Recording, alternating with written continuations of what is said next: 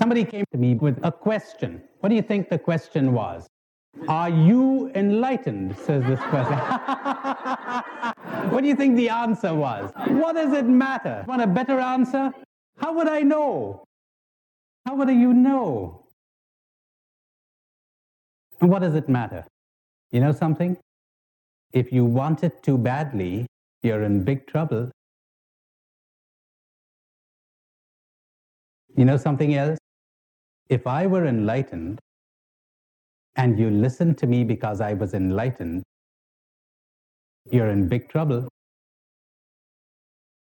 You're ready to be brainwashed by someone who's enlightened? You could be brainwashed by anybody, you know. So, does it really matter?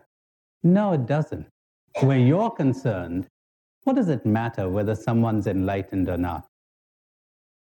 But see, we want to lean on someone, don't we? We want to lean on somebody who we think or we judge has arrived. We love to hear to hear that people have arrived. It gives us hope. What do you want hope for? Isn't that another form of desire? You want to hope for something better than what you have right now or else you wouldn't be hoping. But then you forgot that you've got it all right now and you don't know it. Why not concentrate on now instead of hoping for better times in the future? Why not understand the now instead of forgetting it and hoping for the future?